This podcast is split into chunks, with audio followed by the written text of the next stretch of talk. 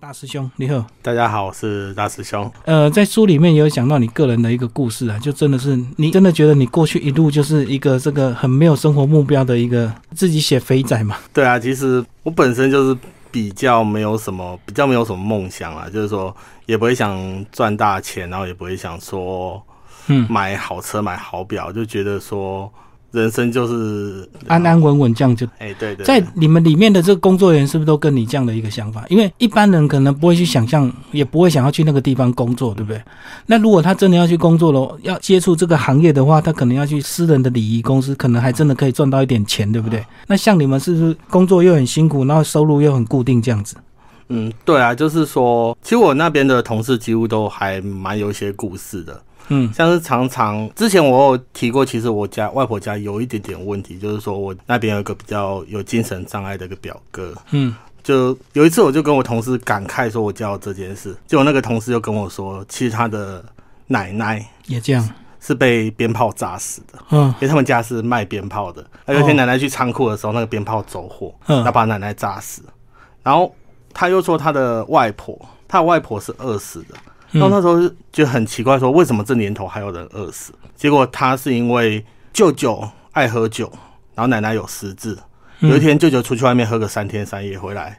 发现奶奶已就经饿死了对，已经饿死了。嗯嗯所以常常都觉得，有时候好像是要在外面经历过一些事情的，才会比较想要再来这边工作，因为这边工作比较平淡，然后比较常看到人生百态，这样这样是有点感觉看破人生的感觉嘛？对啊。其实这种故事，在我们同事很多很多都都有这种故事。我再讲一个好了，我之前都一直在感慨说，我没有好像没有女朋友很可对啊，有一个同事就跟我讲说，他的女朋友是大学交往了三四年嘛，就到大四的时候，有一次在他出去外面夜游，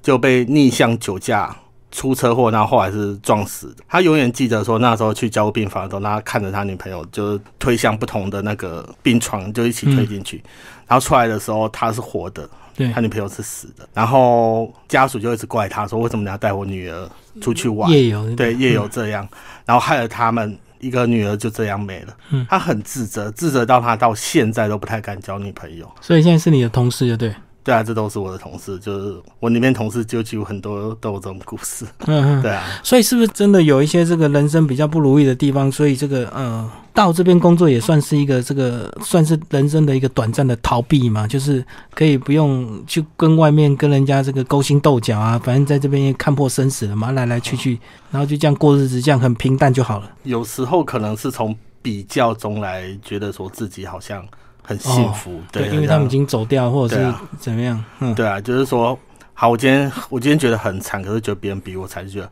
哎、自己好像蛮幸福的。对那可能他又在跟别人比较，就是说，可能好路上那流浪汉也是一进来，那家属没有人愿意来处理，嗯，就是永远就躺在那边，到时候变无名尸，对，就烧一烧，不知道在哪个乱葬岗埋掉，嗯哦这样跟他比起来，就觉得哎，自己又再幸福一点，就是一种在比较中来寻求说。哎、好像自嗯己在做一件善事，而且过得其实算是比上不足，比下有余这样。哦，那如果回到正常的这个一般的工作的话，就会觉得有点这个矮人一等、输人一等这样子嘛。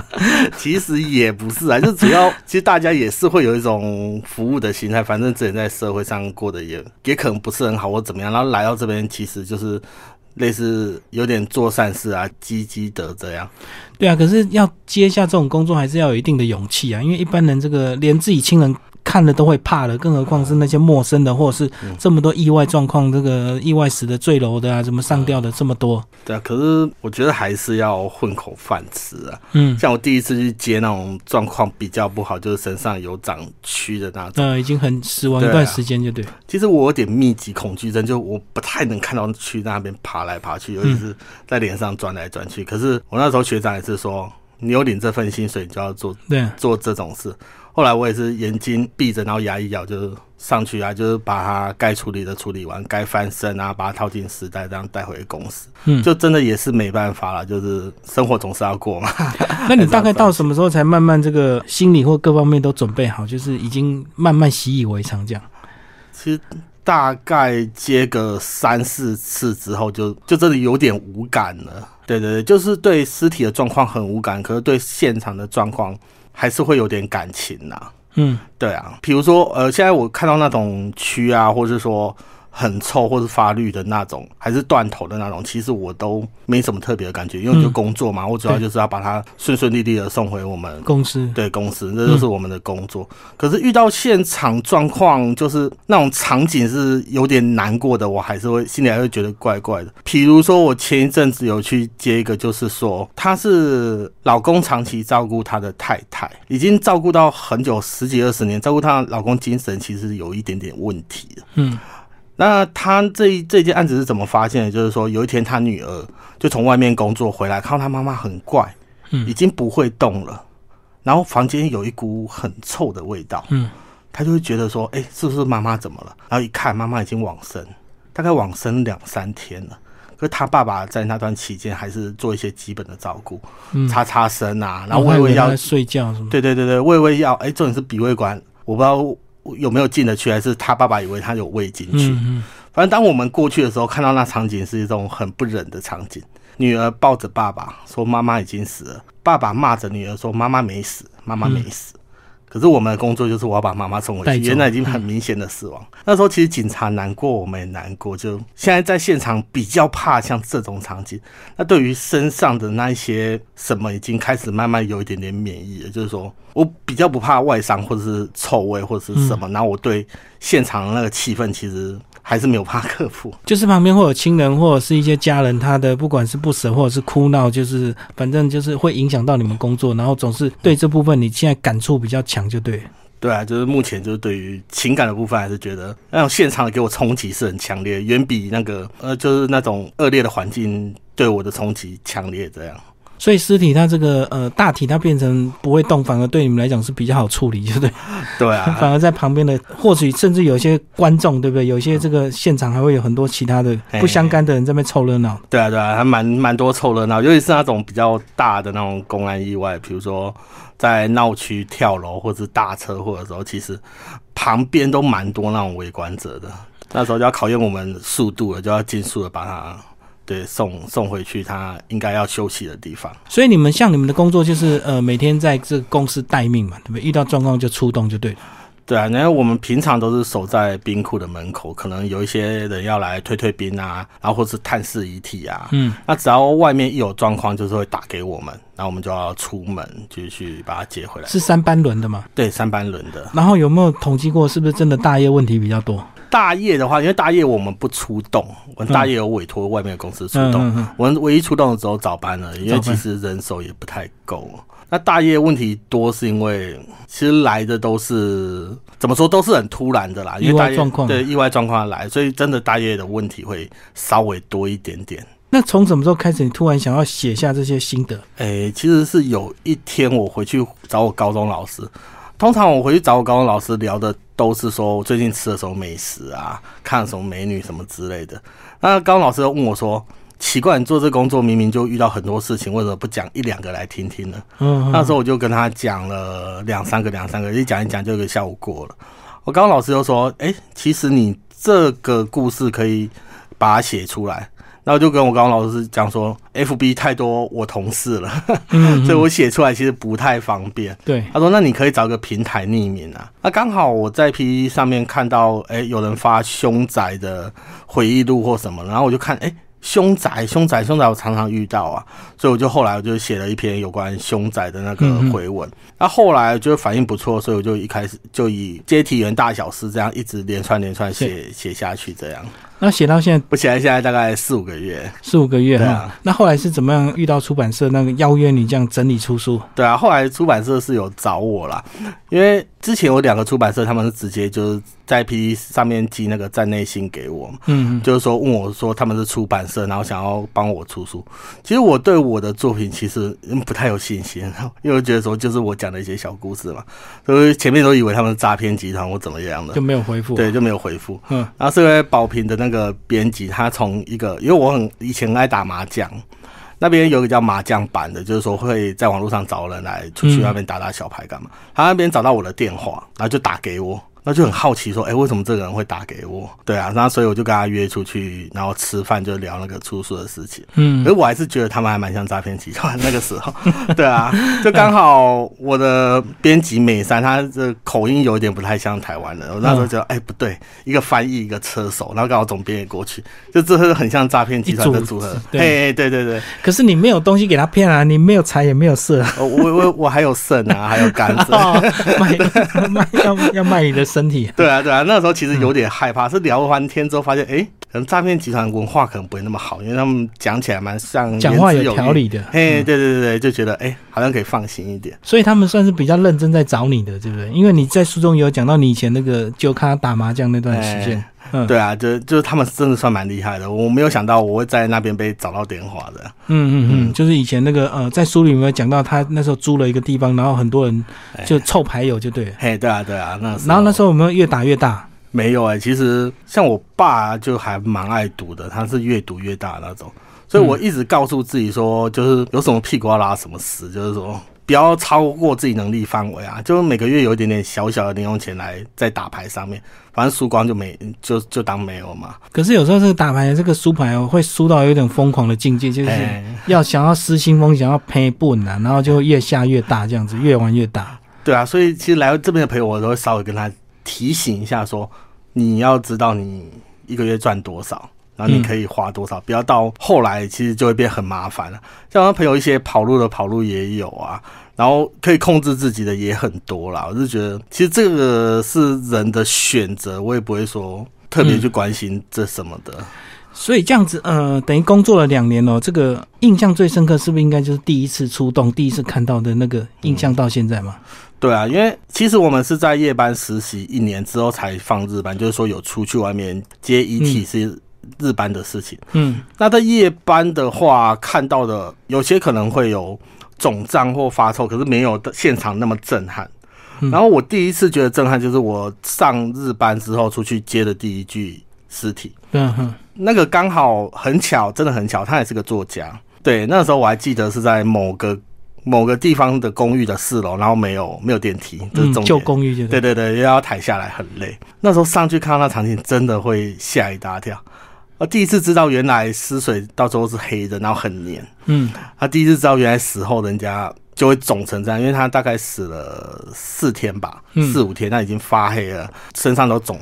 就肿大了，然后会有水泡，其实一戳就破了一大堆血流出来。嗯那时候就觉得说啊，原来现场状况是那么恶劣。然后监视组在那边照相，而且监视组都会叫我们翻，就帮忙翻身干嘛？哦，因为他要拍照，对对对，嗯就是要这请我们去协助翻身，怎样才知道说，诶，原来现场的流程是这哦样。因为之前我们只有收过，就是他送过来的，没有到现场去把他接回来，所以那时候觉得，诶，还蛮震撼的，就想说，原来现场环境如此之这么恶劣，对啊、嗯那味道又比在我们馆内就是已经送进来馆内又再浓厚了好几倍，就是衣服啊就会挥之不去的那种味道。所以在现场，因为这个是在那当下这个状况就会比较多了哈。那回到之后，其实都已经经过一次的这个搬运，而且又是装在这个丝带里面，所以它本来就是有有些这个呃，不管是这个气味或者是呃有些东西就会先散掉了。嗯，对啊，对啊。可是我那到现场之后才发现说，其实那气味很难散掉，嗯因为我其实第一次傻傻的，我接完之后回家，我妈又一直以为奇怪，我是不是有在吸一些什么东西啊？身上有异味，对对，身上有异味什么之类的。嗯然后那时候自己也没有觉得，然后是后来我自己闻一下之后说，哦，这味道好可怕。 哎、可是你们在接之前应该还是有整套的这个防护装备吧，对不对？其实基本上我很懒， 就能不穿，因为穿了真的是有时候绑手至少绑脚的口罩啊、手套啊，哎对，就是基本上就是口罩、手套。那防护衣是我们公司都有买，可是穿的机会比较比较少啦，嗯，就比较有点说啊，我今天这样可以，我就懒得穿防护衣这样。所以那个会直接碰到你的身体啊。哎、我们会尽量让它不要碰到身 体，对对对，所以我们都会准备一套那种比较就很少穿的衣服，就比较破旧的衣服，嗯就出动就穿那一套，因为其实碰到也不会太心疼。嗯那，前面就前面一两次我比较我也不知道我没有穿，我没有穿雨鞋，我就穿自己的鞋子。嗯，之后才知道哦，真的好痛苦，那眼泪会流下来。那鞋子还蛮贵的，以前会沾到，就那味道也会很重。对啊，那其实沾到之后很难洗掉了啦，嗯嗯真的很难洗掉。好，那这个回来之后，这个是不是慢慢就有一些老司机啊，就你的这个嗯老员工会教你一些方法，怎么去辟邪啊，或者是怎么样去等于是洗掉一些这个不好的这个晦气这样子。对啊，那其实这个我本身比较偏向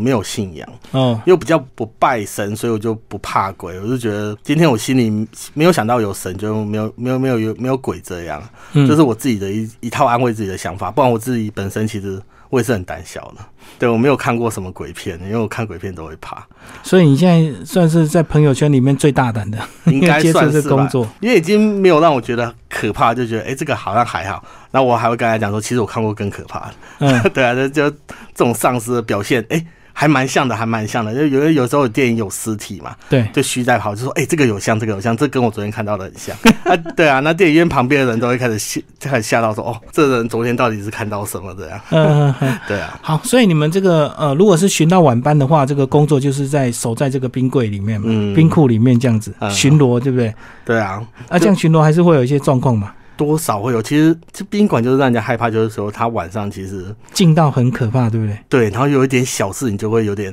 就会声会影。那重点是整个晚上就只有我一个人跟守卫一个人在守着那边，还有四条狗啊，不过指挥不动啊。对，我们编制大概是这样，就是嗯编制内、编制外、编制外四条狗的。那每次巡逻都觉得，真的只要有一点风吹草动，我就觉得，哎、好像有什么事情，哎、好尸像有变是不是？ 对啊，然后因为其实像我那边有个灵堂，大概有二十个，他们都会放那个念佛机，就南无阿弥陀佛，南无阿弥陀佛这样子放。嗯那、主要是今天放的频率不可能全部都一样，对，嗯所以他们会交错放，交错放，有男生有女生。其实那时候就很容易听到一些怪声音，好像说，哎、奇怪的，怎么好像中间插一个女生在那边讲话，嗯或插一个男生在那边讲话？那、通常我是觉得大家装傻就好，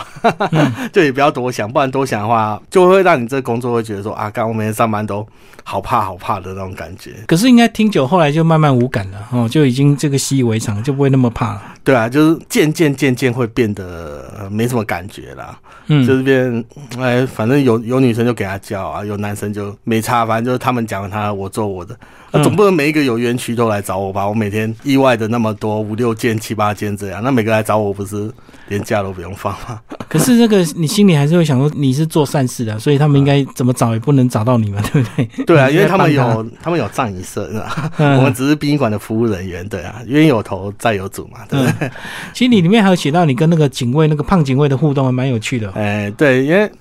大胖大胖是真的有，真的是一个很有趣的人，所以他真的比你胖就对了。对他真的比我胖的，嗯对，大概在胖我，我现在是一百啦，他大概胖我四十公斤这样，哦，对好，嗯又高又胖。他厉害的地方是他大我四岁，可是他从来没有出过社会，他高中毕业之后就一直关在家里，嗯，然后也不出门，也不干嘛，也没什么社交圈呐、所以他到现在都还没有手机，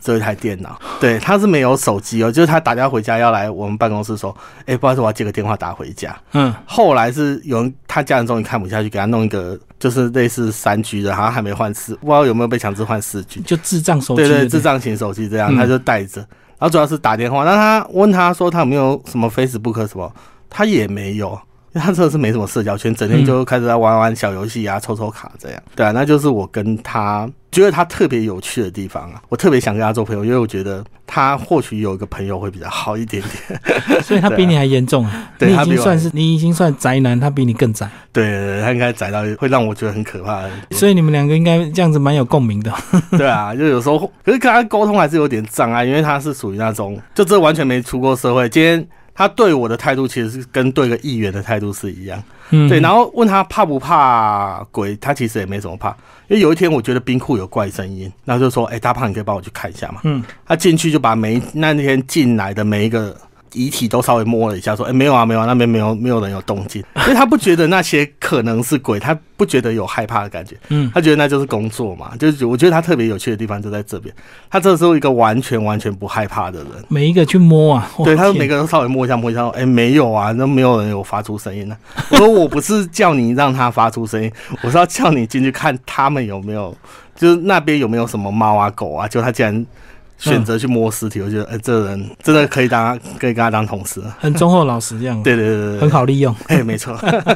好，那其实讲到猫狗，还有讲到这个真的死人，那个猫跳过去会尸变，对不对？嗯，你后来有看到这个现象？其实猫跳过去那个时候，我有稍微试，也不算试验，你反正们就有真这的个抓机猫会去嗯啊 掉？对啊，因为那个时候宾馆其实猫很多啊，其实跳过去、我是期待有，可是没有。嗯嗯，对，那我们那边前辈就跟我讲说，说不定港网生的会有，因为我看过的已经是入好练，嗯在棺木里面，然后那个太久了，那那死我比们较久就对。对，那我们不会有。其实我对这种东西，我还是觉得不信任的比较多。嗯嗯，对嗯。对对，这是我的一一些小观念啊。所以还没有遇到这个 对啊，往生跳过去，到底真的会不会这个尸体会动这样子？对啊，好，那其实里面还有讲到你跟这个呃，算是杂货店老板嘛，有一些过节是不是？那是我第一份工作，就是说那时候我在便利商店打工嘛。哦，便利商店的老板，对你跟他有点这个，等于是他给你的薪水不如预期，就对。其实离法定还有很长的一段距离。那个时候，嗯嗯，因嗯为法定那时候我记得是九十块的时候，他给我六十几块，反正我那时候傻傻的。反正那时候年轻人就被压榨，就对嘛，对就因不为懂。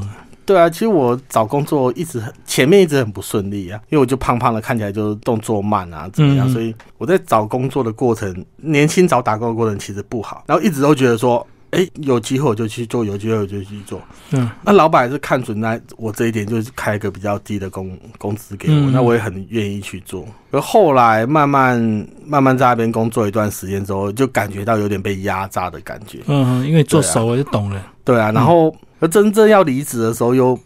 离得不漂亮，因为他我那时候是因为他加盟店，我后来想转直营店的时候，他去告诉直营店的老板说我这人品性不好啊，帮你，穿小鞋，对对对对对，嗯就觉得等到年，因为我是天蝎座的，我就觉得以后。有机会一定要回报他什么，因为天蝎座是这样，很爱报恩嘛，然后嗯有报仇仇也是报嗯仇，有恩报恩。没错没错，对啊，所以是后来有，就是下班的时候都会优先考虑去他们家做一下，对啊，不是去给他捧场， 诶、呃也带人去给他捧场了。 就故意在那边晃一晃，把一些留下一些东西给他。对啊，那像我们这一行，假如参加婚礼的话，我一定会问对方说我在哪里工作，你们家介不介意？哦，对，对先知会一下。对对，然后不太希望说我今天过去，然后他可能两三年后发生什么事就有带赛，那其实我也很倒霉。可是你来之前，出版社没有跟我讲呃我介不介 意，他就认为我就不会介意。呃，这出版社太过分，太过分。好，里面还有讲一些火山孝子，哎，帮我们讲这段好不好？这真真的这个，嗯，你的同事就这样被诈骗，一直不停的被诈骗嘛。对啊，因为他本身，其实我这边蛮还蛮多这种可怜的，不知道是为什么，为什么都在这个地方。有有的时候，我朋友都会跟我讲说：“哎、我觉得你好像很有故事，是不是你朋友很多？”其实我朋友不多，然后我认识的都很倒霉， 就只能这么说而 已。就是认识很多倒霉的朋友，对不对？对啊，嗯他就是我那边一个算是清洁的阿迪亚啦。嗯他走路这就一跛一跛一跛的。第一天上班的时候，是他一个社会，应该是社会局的老师或怎样带他来熟悉环境。嗯就我跟他说，你这是你的第一份工作，要好好做，钱要存起来，要干嘛？嗯所以他就来这边上班。那上班的时候，有一天我不知道，因为我对于其实有这种状况的人，我都会对他特别好，因为我觉得特别关注对对，就等于你互相现在是老司机啊， 对对你要对，现在是照顾老师对啊。 然后有一天我在那边闲聊的时候，他告诉我说他有女朋友，其实我吓一大跳。嗯他说：“哇，为什么你会有女朋友？”他就告诉我他他女朋友的状况就是说在待中南部嘛，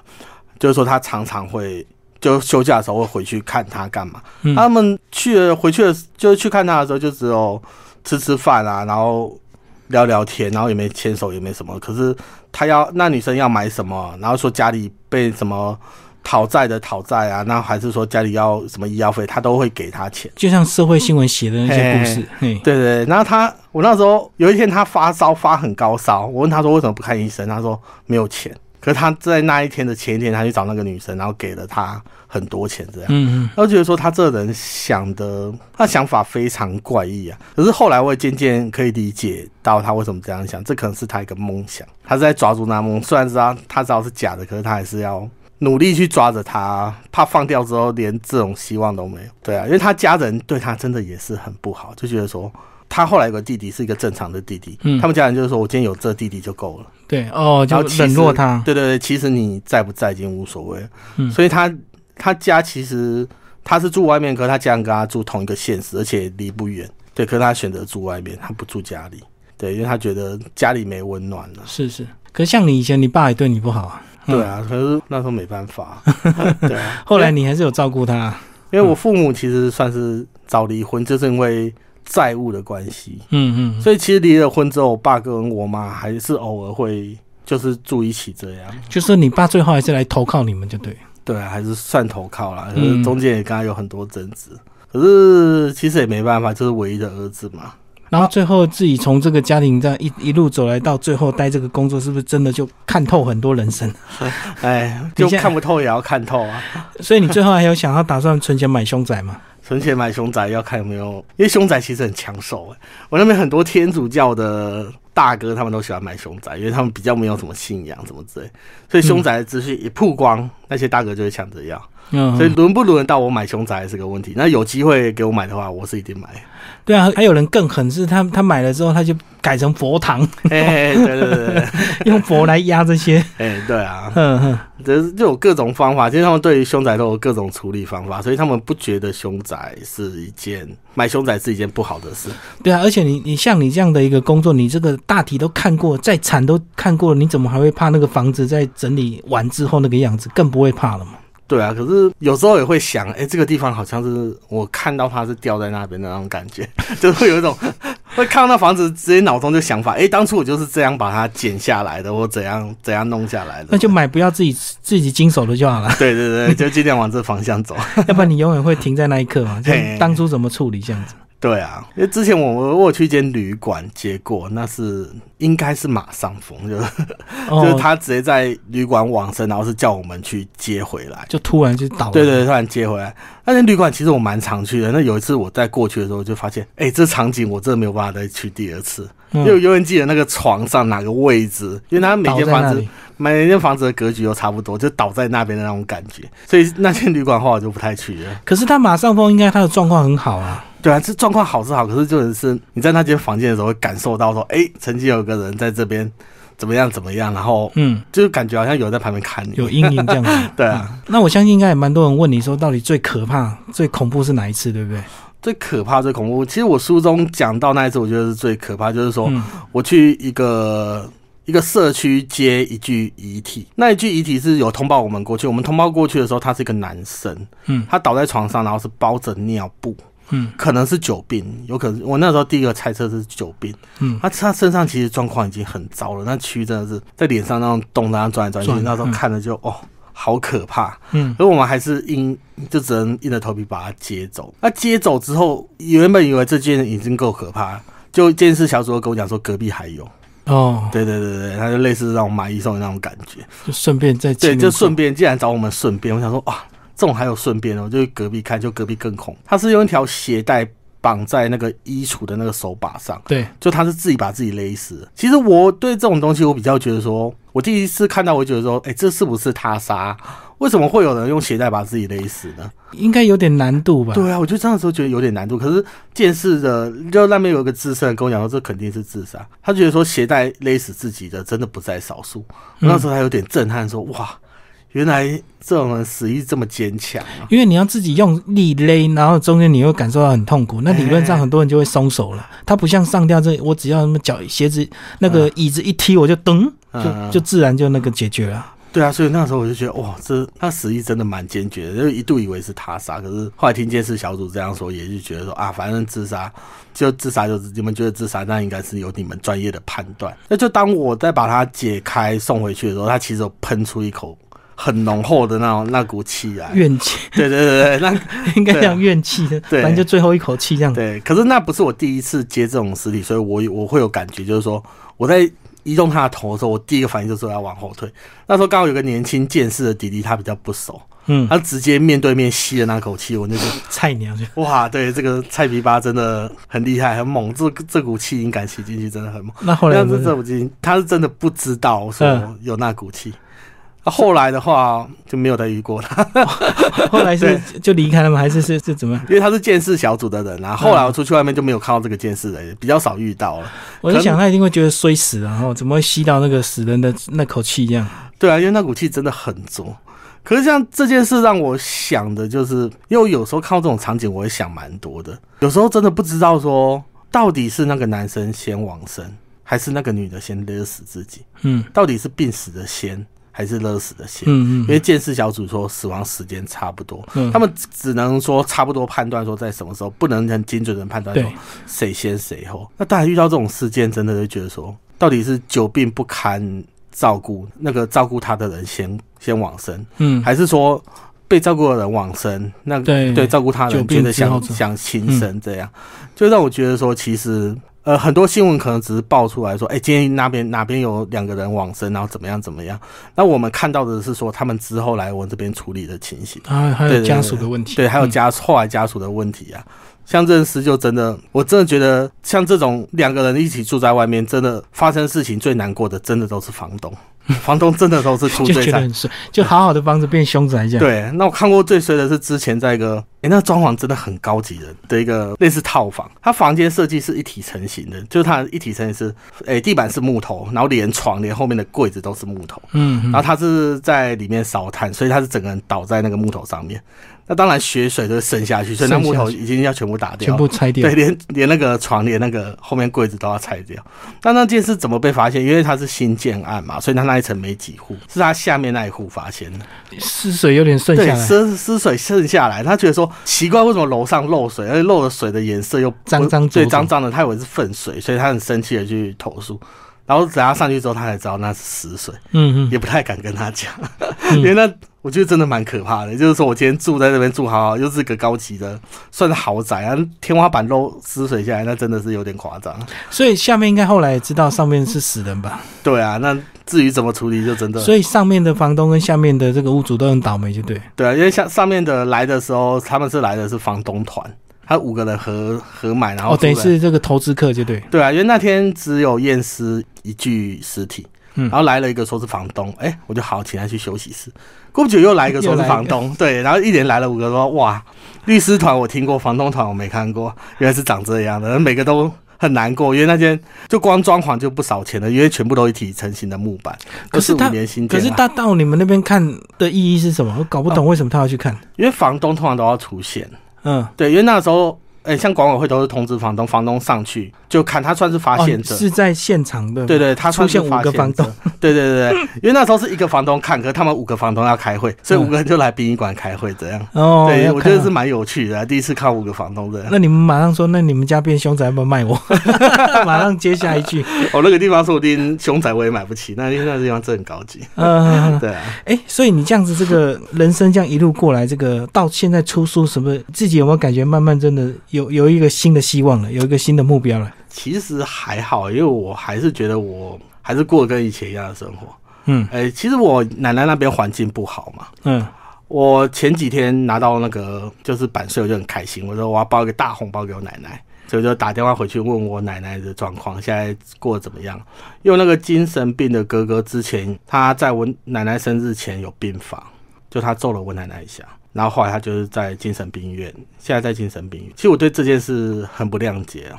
嗯，这可能是在我书中没有，可是后来没有我写在网络上写这样。因为那天他生日，我还我回去看我奶奶状况这样，后来我有去医院去看我那表哥，然后我表哥就还是一样，我不知道他是可能那是精神病，可是我觉得说他是故意的，因为我那时候心中很愤怒，嗯我觉得说你怎么可以打一个九十几岁的老人家？打奶奶，对，嗯打奶奶，所以我那时候就问他说：“奶奶年纪一大把了，为什么你要打她嗯？”那啊他就回我一句说：“没打死很可惜。”所以我就直接在医院跟他打起来。打起来之后，医生支开我，他就跟我讲说：“你为什么要对一个病人这么冲动嗯？”然后就说：“因为我是我奶奶的孙子。嗯嗯，”就是说我听到他讲那句话，其实我心里真的是愤怒到我没有办法用一般一般思考说：“哎、我今天打了一个是一个病人。”嗯他并发这样，所以我就觉得有点难过啦。结果回来之后很难过。可是像这种申请补助什么的，我们家算是我奶奶家算是房子是自己的，所以是没有什么低收入补助的。哦，我懂，对有有资产就对对对，然后他要送去那种公立的安养中心，其实公立不收，因为我表哥很壮，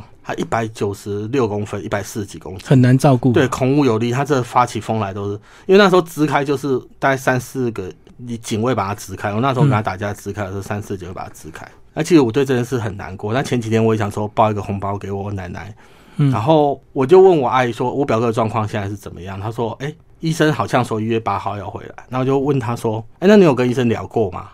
她说，哎、没有啊，没时间跟医生聊，因为她上班就是一到五这样，那休息医生也休息。那他在医院，他在那个工作地方接手机的话，会整间就他同事都会知道，很不方便。嗯，所以他说他也没打电话给医生聊过。后来他讲讲讲讲，他就说：“哎、隔壁有一个送瓦斯是我们之前的亲戚，就是说远房亲戚啦。嗯然后说大家去哪边的一家庙很灵验，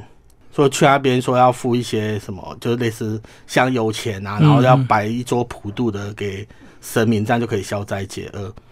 就是说他对他对这种事很很有很有那个很灵验了，所以他就请了两天的假去找那个神明。那时候我就满脸疑惑说：“阿姨，你不是说请假很难？对，嗯为什么你又愿意花时间去找神明？”然后其实我也没讲，因为阿姨，我那阿姨是我很尊敬的长辈，然后我觉得她她做这种事是她有她的想法。然后后来她又跟我讲说：“哎、那前几天她请人家来家里换灯管，那换灯管的认识一个济公，嗯也是很有名。”然后也是很灵验，说什么人家发疯就可以把他救活这样。然后他去听，哎、好像真的还蛮有意思的，就是说他一看到我阿姨就说你就是赚钱啊拿不够别人花怎样怎样，嗯反正我阿姨也是信了，嗯也是再花一笔钱下去。那其实我听得很难过，我想说为什么有科学的方法你不信，你愿意去信那个东西？偏门的东西。对对对，嗯，我阿姨就跟我讲说十年了，她相信科学十年，可是还是救不活，就不是救不活，就是还是我表哥还是这个样子，嗯嗯，所以他想要试试，就是说其他的，其他的方法，就可能是最后一次或怎么样。因为我表哥之前生病的时候，他没有那种攻击倾向，现在有，可现在有。然后常常那边接到社会新闻，像什么母亲杀妈妈的或什么的，其实很多这种社会新闻都是我去接手过的。嗯嗯，那假如这种事发生在我身上，我可不可以承担？其实这个一直在我心中一直是一个问号，因为我觉得好恐怖。就像之前我们也接过像这种有点逆伦的案件，我看到我会怕会哭的。那其实是我那时候有点哭出来，因为我觉得这种事好像离我很近，离我太近了一点。所以这也是你在书中讲到这个好几段，你都在现场可能哭的，大家都以为你是对啊亲戚或朋友这样，对啊，就常常会把自己的角色带进去，觉得说，哎、我好像有一天投会入变太这样投入了。嗯对啊，然后其实跟我阿姨讲完那通电话，我其实就觉得我还是我，我还是没有变，嗯，我还是要回家负担，就是对家里的一些事情啊。就说我不会因为说有这件事有什么改变，这是我目前的心态，可能比较消极一点，可是不知道、欸，就是我我有快乐过，因为我也才三十几岁嘛，有时候看到自己在排行榜上就觉得嗯很开心。可是这样之后呢，我回去知道我家的状况之后，发发现说，哎呀，开心是一时的，就是回到责任回到现实，对对对对，，责任还是要继续下去的。就在外面，不管看到排行榜或者是接受一些媒体邀约是很开心，可是对还是回到你本来的家庭，对、啊，你可能对家里还是有一些无力，就对了。对啊，我真的只要觉得人只要有呼吸啊，然后在意这个家庭，你就有压力，你就要去帮家里承担一些事情，对对。所以我觉得这也是必要的啦。不过至少当你回到这个工作岗位上，看到这些人离开，你可 能又有那种比上不足，比下有余，至少有呼吸嘛，对吧？嗯对啊，对啊，对啊，我就们好还有一点，还有点希望。自己有没有打算再写第二本、第三本？因为天天都有很多故事可以报啊，哎，讲真的，我还没做这之前，我真的不知道我天天都有那么多故事，对，就可能今天发生觉得很惨，明天哇还有更还长。有更惨的，对啊，而且你出完一本书之后，以后你就会更敏锐，你就会记得更详细，对不对？对啊，嗯，嗯就是天天发生什么事，你马上就记录下来。有考虑啊，这一本是比较有考虑，可是又怕说今天讲那么多，大家都觉得陈腔滥调啊，嗯，对啊，就是就像我讲的，悲伤的永远是房东，不可能是其他人，所以人家觉得这梗用用久了，可能就没有那个意思或怎么样。可是我觉得我看到的就是这样、 欸，就是每个每个故事虽然发生的状况不同，可是我觉得它本质上还是大同小异。因为像自杀的，就是因为这个社会，我觉得这个社会没有包容他们，或者给他们更多鼓励，他们才过来。几乎每一个都是这样，嗯，对啊，然后回归到原本，就是因为没有包容嘛，没有对没有帮助嘛，所以有的时候我有时候很担心地跟编辑讲说，我怕出第二本大家会看腻了。嗯，对啊，那当然故事真的是每天都有更惨的啦。对啊。对啊，好，今天非常谢谢我们的大师兄为大家介绍他的第一本书。你好，我是接体员，然后宝瓶文化所出版。